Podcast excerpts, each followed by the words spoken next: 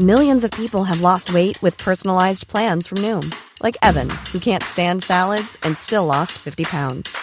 Salads, generally, for most people, are the easy button, right? For me, that wasn't an option. I never really was a salad guy. That's just not who I am. But Noom worked for me. Get your personalized plan today at Noom.com. Real Noom user compensated to provide their story. In four weeks, the typical Noom user can expect to lose one to two pounds per week. Individual results may vary. Hey, it's Ryan Reynolds, and I'm here with Keith, co star of my upcoming film, If, only in theaters, May 17th. Do you want to tell people the big news? All right, I'll do it. Sign up now and you'll get unlimited for $15 a month in six months of Paramount Plus Essential Plan on us. Mintmobile.com slash switch. Upfront payment of $45 equivalent to $15 per month. Unlimited over 40 gigabytes per month. Face lower speeds. Videos at 480p. Active Mint customers by 531.24 get six months of Paramount Plus Essential Plan. Auto renews after six months. Offer ends May 31st, 2024. Separate Paramount Plus registration required. Terms and conditions apply if rated PG. Hey, it's Paige DeSorbo from Giggly Squad. High quality fashion without the price tag. Say hello to Quince. I'm snagging high-end essentials like cozy cashmere sweaters, sleek leather jackets, fine jewelry, and so much more. With Quince being 50 to 80% less than similar brands. And they partner with factories that prioritize safe, ethical, and responsible manufacturing. I love that. Luxury quality within reach. Go to quince.com slash style to get free shipping and 365-day returns on your next order. quince.com slash style. صفحه 720 Burrow's furniture is built for the way you live. From ensuring easy assembly and disassembly to honoring highly requested new colors for their award-winning seating, they always have their customers in mind. Their modular seating is made out of durable materials to last and grow with you. And with Burrow, you always get fast, free shipping. Get up to 60% off during Burrow's Memorial Day sale at burrow.com slash ACAST. That's burrow.com slash ACAST. burrow.com slash ACAST. Hey, it's Ryan Reynolds, and I'm here with Keith, co star of my upcoming film, If, only in theaters, May 17th. Do you want to tell people the big news? Right, I'll do. Sign up now and you'll get unlimited for $15 a month in six months of Paramount Plus Essential Plan on us. Mintmobile.com slash switch. Upfront payment of $45 equivalent to $15 per month. Unlimited over 40 gigabytes per month. Face lower speeds. Videos at 480p. Active Mint customers by 531.24 get six months of Paramount Plus Essential Plan. Auto renews after six months. Offer ends May 31st, 2024. Separate Paramount Plus registration required. Terms and conditions apply if rated PG. بارون خودش را آدمی نمی‌دانست که از دسترنج دیگران سوء استفاده می کند. وی در روستای خیش با فعالیت تمام انجام وظیفه می کرد و به ندرت صاحب ثروت هنگفتی بود. تا قرن سیزدهم کشاورزان به خود خواوند با احترام و اغلب با دلبستگی تمام می نگریستند.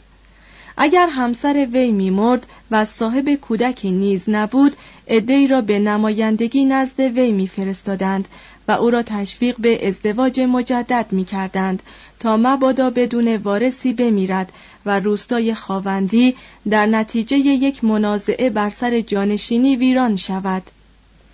فئودالیسم مانند اکثر سیستم‌های اقتصادی و سیاسی تاریخ جهان مجبور بود برای رفع نیازمندی‌های زمان و مکان و طبیعت آدمی به طرزی که ضرورت داشت درآید. کلبه زارع از چوبی بیدوام ساخته شده بود که معمولا روی آن را با کاه و علف و بعضی اوقات با توفال می پوشاندند. تا قبل از سال 1250 از هیچ گونه تشکیلاتی برای خاموش کردن حریق خبری نبوده است. قاعدتا هنگامی که یکی از این کلبه ها آتش می گرفت به کلی از بین می رفت. بیشتر خانه ها دارای یک اتاق یا حد اکثر دو اتاق بود. اجاقی داشت که در آن هیمه می سوزاندند.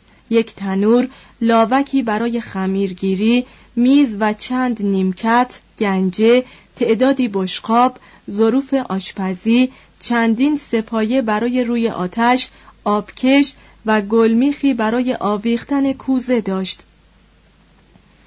در نزدیکی تنور روی زمین تشک بزرگی بود انباشته از پر یا کاه که بر روی آن خود زارع، همسر، کودکان و میهمان وی همگی به طور درهم و برهم میخفتند و متقابلا گرم می‌شدند. خوکها و تویور اختیاردار خانه بودند. زنان تا آنجا که اوضاع و احوال اجازه می‌داد محوطه خانه را تمیز نگاه می داشتند لکن برای کشاورزان پرمشغله نظافت اسباب مزاحمت بود. طبق افسانه های رایج شیطان صرفها را به دوزخ راه نمی‌داد. زیرا در مقابل بوی عفونت آنها تاب شکیبایی نداشت. نزدیکی کلبه کشاورز انباری قرار گرفته بود که ضمنا طویلهای برای اسبان و گاوان بود و شاید در آنجا کندو و محوطهای برای نگاهداری ماکیانها نیز وجود داشت.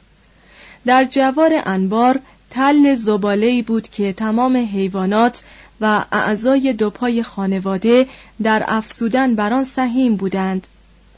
در حول و این کلبه ها و متعلقات آنها ابزار کار کشاورزی و صناعت خانگی قرار گرفته بود گربه وظیفه داشت که محوطه را از لوس وجود موشها پاک کند و سگی از همگی مراقبت می کرد. کشاورز که قاعدتا زیرپوشی از پارچه یا پوست و نیمتنه از چرم یا پشم و شلواری به پا می کرد کمربندی می بست و کفش های بلند یا چکمه می پوشید و هیکل تنومندی پیدا می کرد که آنقدرها با دهقان امروزی فرانسه تفاوت نداشت. اشتباه است که کشاورز قرون وسطا را آدم مظلوم و افسرده تصور کنیم. بلکه برعکس باید او را قهرمان بردبار و نیرومند گاواهن بدانیم.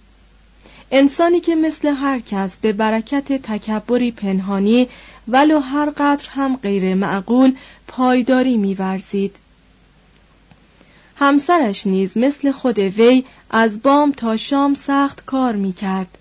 به علاوه میزایید و از آنجا که کودکان در مزرعه حکم دارایی را داشتند پرزا بود با این همه در نوشته های پلاگیوس راهب فرقه فرانسیسیان حدود 1330 می‌خوانیم که چگونه برخی از کشاورزان اغلب از زنان خود دوری میجستند تا مبادا صاحب اولاد شوند. چه به علت فقر میترسیدند که نتوانند تعداد زیادی از آنها را بزرگ کنند. خوراک زارع پرمایه و گوارا بود و عبارت می‌شد از لبنیات، تخم مرغ، سبزیجات و گوشت. لکن تاریخ نویسان اصیل اظهار تأسف می کنند از اینکه وی مجبور بود نان سیاه یا به عبارت دیگر گندم خالص بخورد. در فعالیت های اجتماعی دهکده شرکت می جست، لکن هیچ گونه علایق فرهنگی نداشت. وی قادر به خواندن نبود وجود یک صرف باسواد توهینی به مقام خاوند بیسوادش محسوب می‌شد. وی جاهل بر همه چیز بود مگر کشاورزی؟ و تازه در آن رشته نیز استادی کامل نداشت. حرکات و سکناتش خشن و زمخت و شاید ناهنجار بود. در این دوران پراشوب تاریخ اروپا وی مجبور بود برای سیانت نفس حیوان خوبی باشد. و از عهده این مهم نیز برمی آمد. حرس وی از تنگ دستی، قصاوتش از ترس و خشونتش به علت سرکوبی بود. آدم نامحذبی بود به سبب آنکه با وی مثل دهاتی بیادبی رفتار می کردند. وی رکن اصلی کلیسا بود لکن به خرافات بیشتر اعتقاد داشت تا به دیانت. پلاگیوس کشاورز این عهد را به تقلب در پرداخت اشریه کلیسا و اهمال در رعایت مراسم ایام متبرکه و روزه متهم می کند. گوتی دو کوانسی در قرن سیزدهم شاکی بود از اینکه صرف همانقدر از خدا می ترسد که یک گوسفند و برای احکام کلیسای مقدس یک پشیز ارزش قائل نیست صرف گاهگاهی شوخ طبعی زمخت و ناهنجارش گل می کرد. اما هنگام کار در مزرعه یا در خانه آدم کم حرفی بود بددهنی نمی کرد جدی بود و آنقدر گرفتار مشقت و کارهای روزمره بود که دیگر نمی توانست نیروی خود را به پرچانگی یا اوهام و خیالات واهی صرف کند با وجود اعتقادش به خرافات وی آدم واقع بینی بود. به بلحوثی های بیرحمانه آسمان آشنایی داشت و از حتمی بودن مرگ آگاه بود. می‌دانست که اگر فصلی خشکسالی شود وی و همه کودکانش از گرسنگی خواهند مرد. در خلال سالهای 970 و 1100 شست بار قحطی مردم را در فرانسه به خاک هلاک افکند در انگلستان شادکام هیچ زاره ای نمی توانست خاطره شوم قحطی های 1086 و 1125 را فراموش کند. اسقف تریر در قرن دوازدهم از اینکه می‌دید کشاورزان قحطی زده اسب خود را می‌کشند و از گوشتش تغذیه می کنند احساس انزجار می کرد. سیل و تاون و زلزله قدم به عرصه نمایش زندگی می نهاد و سرانجام هر کمدی را بدل به یک تراژدی می کرد. 3. اجتماع ده در اطراف قصر اعیانی تقریبا از پنجاه تا پانصد تن کشاورز اعم از صرف نیمه آزاد و آزاد مرد مقیم بودند که اینها به علت ایمنی نه در کلبه های دور از هم بلکه نزدیک به یکدیگر در میان حصار قلعه زندگی می کردند. قاعدتا دهکده بخشی از یک یا چند پارچه روستای خاوندی بود بیشتر معموران ده را خود باران به کار می گماشت و همگی فقط در برابر وی مسئول بودند لاکن زارعین یک نفر را به سمت دهبان یا زابط انتخاب می کردند تا میان آنها و خواوند واسطه باشد و کارهای کشاورزی آنها را با یکدیگر هماهنگ کند. هرچند یک بار در موعد معین همه در محوطه بازار جمع می شدند تا آنچه را که از داد و ستد در این اقتصادی که صرفا شامل ملک اربابی می‌شد باقی مانده بود با یکدیگر معاوضه کنند خانواده روستایی ده سبزیجات و مقداری از گوشت مورد نیاز خود را خود تهیه می کرد پارچه های کتانی و یا پشمی مورد نیاز را خود می بافت و قسمت اعظم لباس های خیش را خود فراهم می آورد. آهنگر دهکده ابزار آهنی دباغ کالاهای چرمی درودگر کلبه ها و اساسه خانه و چرخساز گاری ها را می ساخت قصارها رنگ رزان بنایان سراجان پین دوزها صابون پزها و نظایر آنها یا در خود ده زندگی می کردند یا موقتا برای عرضه داشتن امتعه و حرفه خیش رو به ده می نهادند.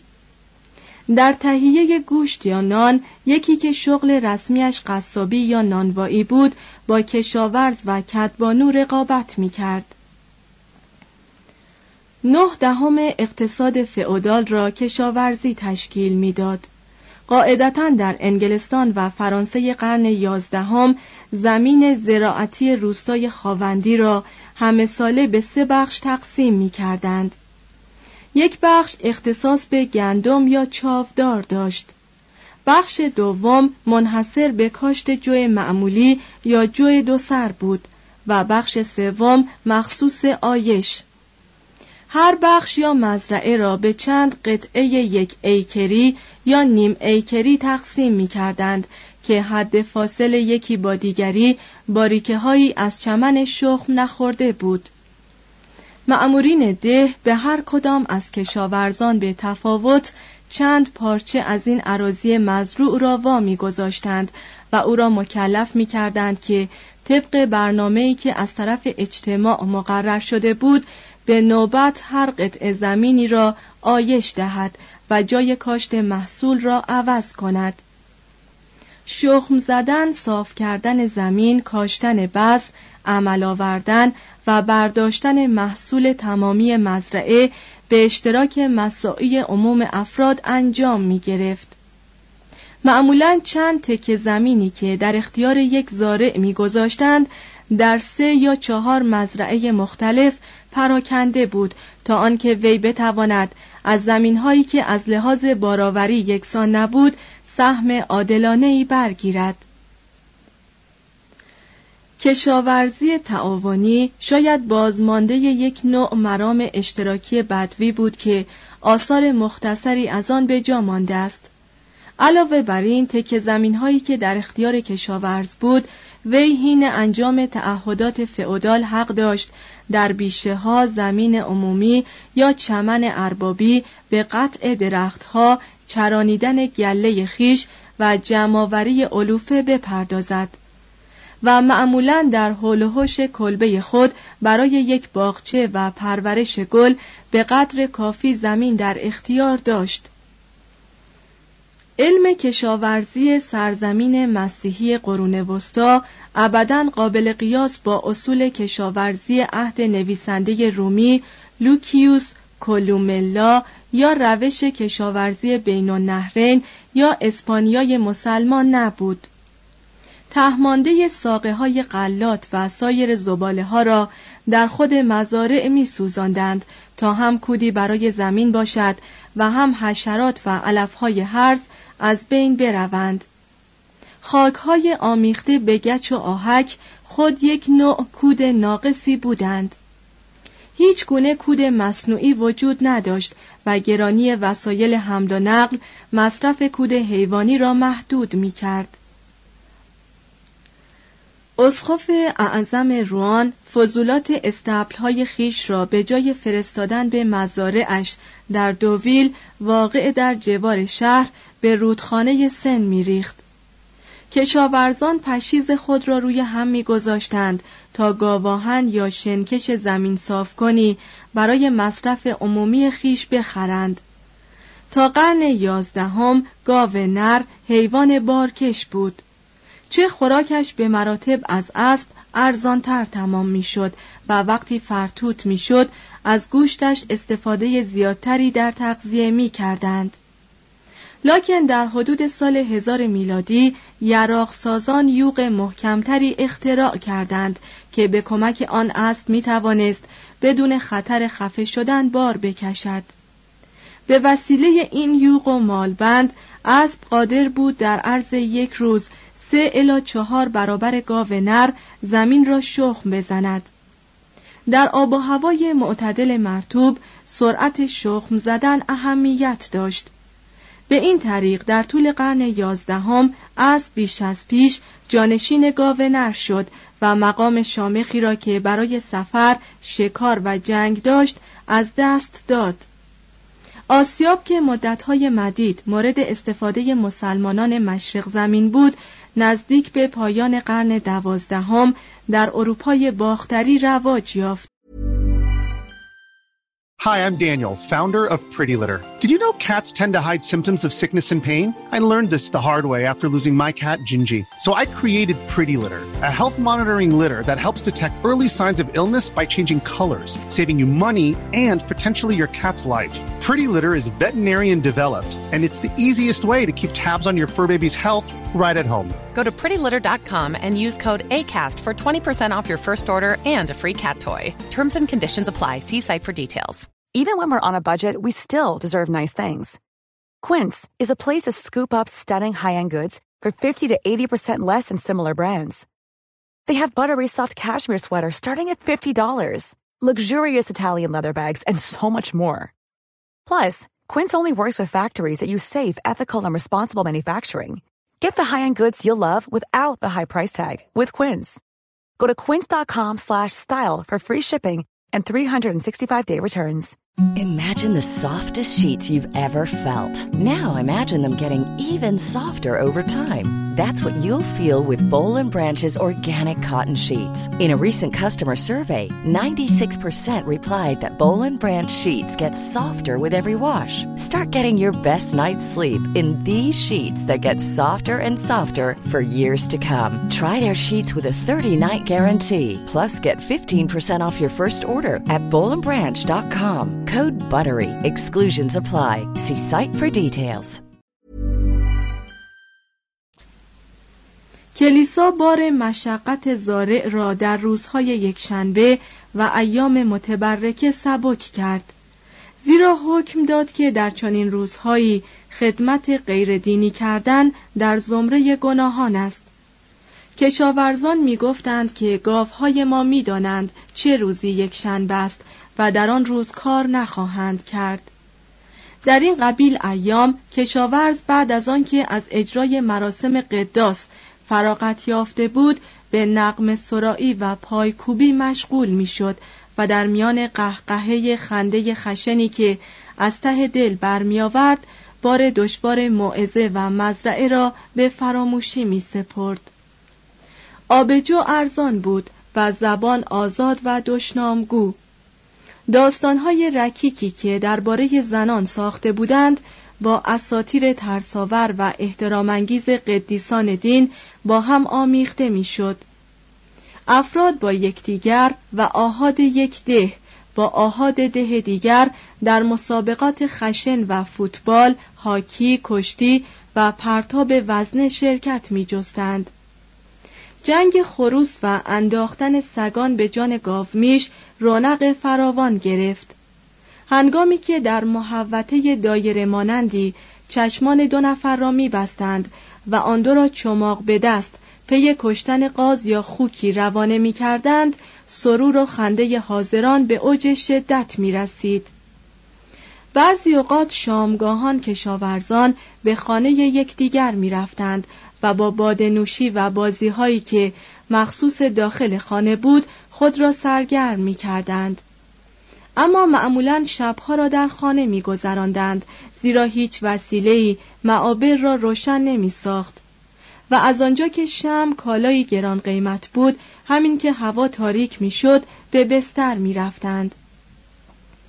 در شبهای دراز زمستان افراد خانواده وجود گله را در داخل کلبه مقتنم می شمردند زیرا به برکت حرارت حیوانات خود را اندکی گرمتر می کردند.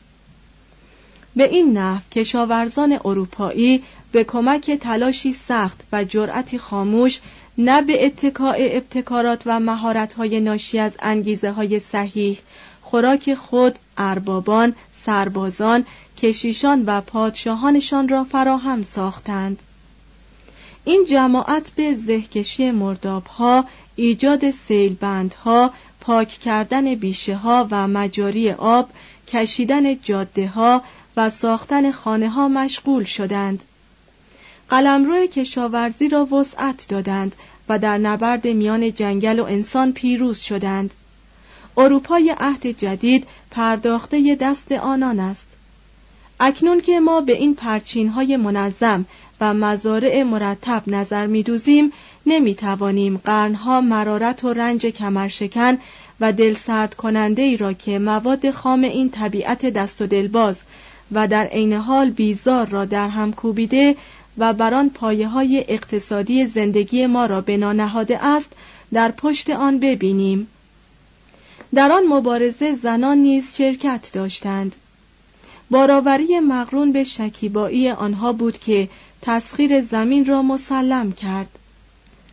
چند سباهی رهبانان مثل هر کس دیگر شجاعانه سینه سپر کردند. صومعه های خود را همچون پاسگاه های مقدمی در دل بیغوله ها استوار ساختند. از میان هرج و مرج اقتصاد به وجود آوردند و در بیابانها دهکده ها ساختند. در آغاز قرون وسطا قسمت اعظم خاک اروپا غیر مزروع جنگل غیر مسکون و بیمصرف بود. در پایان این دوره سپاه تمدن سراسر قاره را در اختیار خیش داشت. شاید اگر تمامی وقایع و کشمکش های این دوران را به دقت در نظر آوریم به این نتیجه برسیم که این عظیمترین نبرد عالیترین پیروزی و پر اهمیت ترین کامیابی عصر ایمان بود. چهار خواوند در هر سیستم اقتصادی مردانی که توانایی اداره مردم را دارند مردمی را اداره می کنند که فقط توانایی اداره اشیا را دارند در اروپای فئودال آنکه افراد را اداره می کرد خواوند بود که در لاتینی او را دومینوس در فرانسه سنیور همان سینور یا مهتر در میان رومی ها در آلمانی هر یا ارباب و در انگلیسی لرد می‌خواندند. خواوند معمولا سه وظیفه بر عهده داشت اول آنکه زمینهای خیش و ساکنین آن را با نیروی لشکری خود حراست کند. دوم آنکه کشاورزی صنعت و بازرگانی را در این زمینها متشکل سازد. سوم آنکه به هنگام جنگ به خدمت سرور مطبوع یا پادشاه خیش قیام کند. در اقتصادی که بر اثر قرنها کوچ تجاوز، قارت و جنگ تکه پاره شده و به صورت ابتدایی درآمده بود جامعه فقط در صورتی مجال بقا داشت که از استقلال محلی و خاربار و سپاهیان کافی برخوردار باشد. آنهایی که می توانستند به تدارک دفاع و کشاورزی بپردازند خواوندان طبیعی زمین شدند. مالکیت و اداره زمین منبع ثروت و قدرت گشت و عصر ملاکین اشرافی آغاز شد که مقدر بود تا ظهور انقلاب صنعتی ادامه یابد. اصل اساسی فئودالیسم عبارت بود از تعهدهای متقابل. صرف یا واسال از لحاظ اقتصادی و نظامی در مقابل خاوند متعهد بود و به همین نحو خاوند در برابر سرور مطبوع یا خاوند عالی رتبه تر خیش و او هم به نوبت در برابر پادشاه. همچنین برعکس پادشاه در برابر سرور مطبوع و وی در مقابل خاوند و خاوند در برابر واسال و صرف تعهد اقتصادی و نظامی داشت. خاوند در برابر خدماتی که صرفهای وی انجام می‌دادند زمین را مادام العمر به آنها اجاره می‌داد و این اجاره داری تقریبا حکم مالکیت را داشت. خاوند در مقابل مبلغ ناچیزی به آنها اجازه می‌داد که از تنورها، چرخشتها، آسیابها، آبها، بیشه ها و مزارع وی استفاده کنند وی با قبول مبلغ مختصری پول نقد از دیون بسیاری که فقط به وسیله انجام کار ادا کردنی بود صرف نظر می کرد و سایر بدهی ها را به تاق نسیان مرور زمان می سپرد. هنگامی که صرف بیمار می‌شد و قدرت کار نداشت یا ضعف پیری بر او آرز می‌شد خواوند او را به حال خودش رها نمی کرد بلکه قاعدتا از او توجه می کرد. در ایام جشن و عید ممکن بود درهای خانه خود را به روی مستمندان بگشاید و شکم همه افرادی را که بر سر سفره وی می نشستند سیر کند کار حفظ و مرمت پلها، جاده ها، کانال ها و داد و ستد زیر نظر وی تمشیت می یافت. پیدا کردن بازار برای مازاد محصولات ملک و نفرات برای انجام امور مختلف آن و پول برای خرید کالاهای ضروری به دست خاوند صورت می گرفت. برای اصلاح نژاد و پرورش دام معمولا چهار پایان اصیل از خارج ملک خود می خرید و به صرفهای خود اجازه می‌داد که برای تخم کشی از نرینه های زبده خود وی استفاده کنند. خواوند می توانست بدون هیچ واهمه ای از عقوبت یک صرف را بزند و در بعضی از جاها یا تحت اوضاع و احوال معینی او را بکشد لکن صرفش در این بود که جلوی خشونت خود را بگیرد چه کشتن صرف به ضررش تمام می‌شد. خواوند در قلمرو خیش علاوه بر اختیارات نظامی از قدرت قضایی نیز برخوردار بود و از جریمه هایی که به ناحق در دادگاه روستای خاوندی می گرفت سود هنگفتی می برد. اما با آنکه مأمور اجرای وی اغلب اوقات افراد را در این دادگاه می ترسانید اغلب کارکنان و متصدیان دادگاه خود صرف ها بودند. از آنجا که صرف حاضر بود برای معافیت از خدمت در این قبیل دیوانها مبلغی به عنوان تاوان به خواوند بپردازد ظاهرا می‌توان چنین استنباط کرد که روش ناقص دادخواهی این گونه دادگاه ها آنقدرها هم ظالمانه نبوده است. هر صرفی که مایل بود و جرأت داشت می توانست در دادگاه روستای خاوندی هرچه دل تنگش می‌خواست بگوید و پاره جرأت چنین کاری را داشتند این دادگاه ها به تدریج و به طور غیرعمدی کمک به پیدایش آزادی هایی کرد که صرفداری را منسوخ کرد. خاوند فئودال می توانست در آن واحد صاحب بیش از یک روستای خاوندی یا ملک باشد.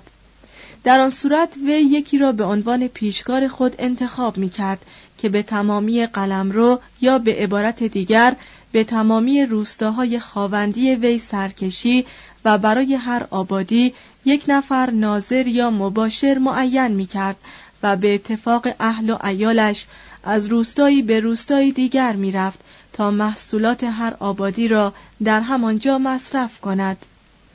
ممکن بود خاوند در هر یک از املاک خیش صاحب قصری باشد. قصر یا دژ فئودال که دنباله تکامل قلعه حصاردار لژیونهای رومی یا کاستروم یا کاستلوم کاخ استوار اشراف رومی و قلعه یا بورگ عمرای آلمانی بود بیشتر برای ایمنی و کمتر جهت آسایش ساخته می‌شد. خارجی ترین وسیله حفاظ آن عبارت بود از خاکریزی عمیق یا خندقی که دور تا دور دژ را احاطه می کرد.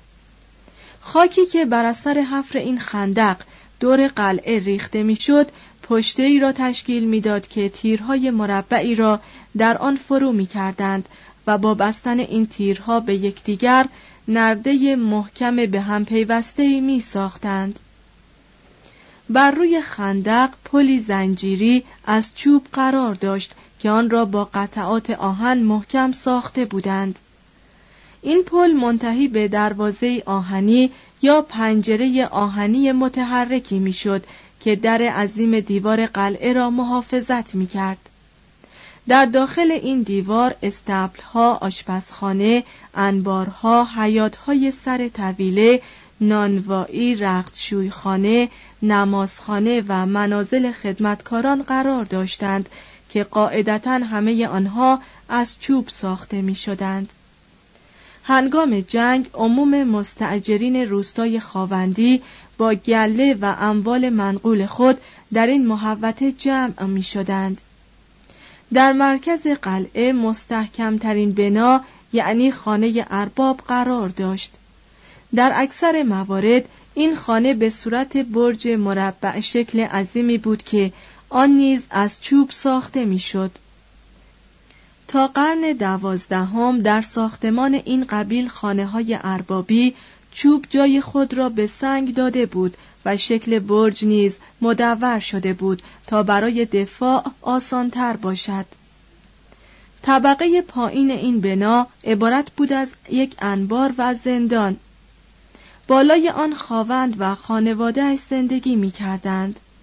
از ساختمان این قبیل برج ها بود که در خلال قرون یازدهم و دوازدهم دژها و قصرهای استوار انگلستان، آلمان و فرانسه پدید آمد و سنگهای غیرقابل تسخیر این دژها بود که شالوده قدرت نظامی خاوند را علیه مستعجرین و پادشاه تشکیل می‌داد. داخل برج اربابی تاریک و محدود بود و پنجره های آن معدود و کوچک بودند و به ندرت شیشه داشتند. معمولا روی پنجره ها را پارچه، کاغذ روغنی، کرکره و شبکه هایی می پوشانید که مانع از باران و نور زیاد می شد. داخل بنا را با شمها یا مشعلهایی روشن می کردند. در اکثر موارد هر کدام از طبقات سگانه این برج یک اتاق بیشتر نداشت.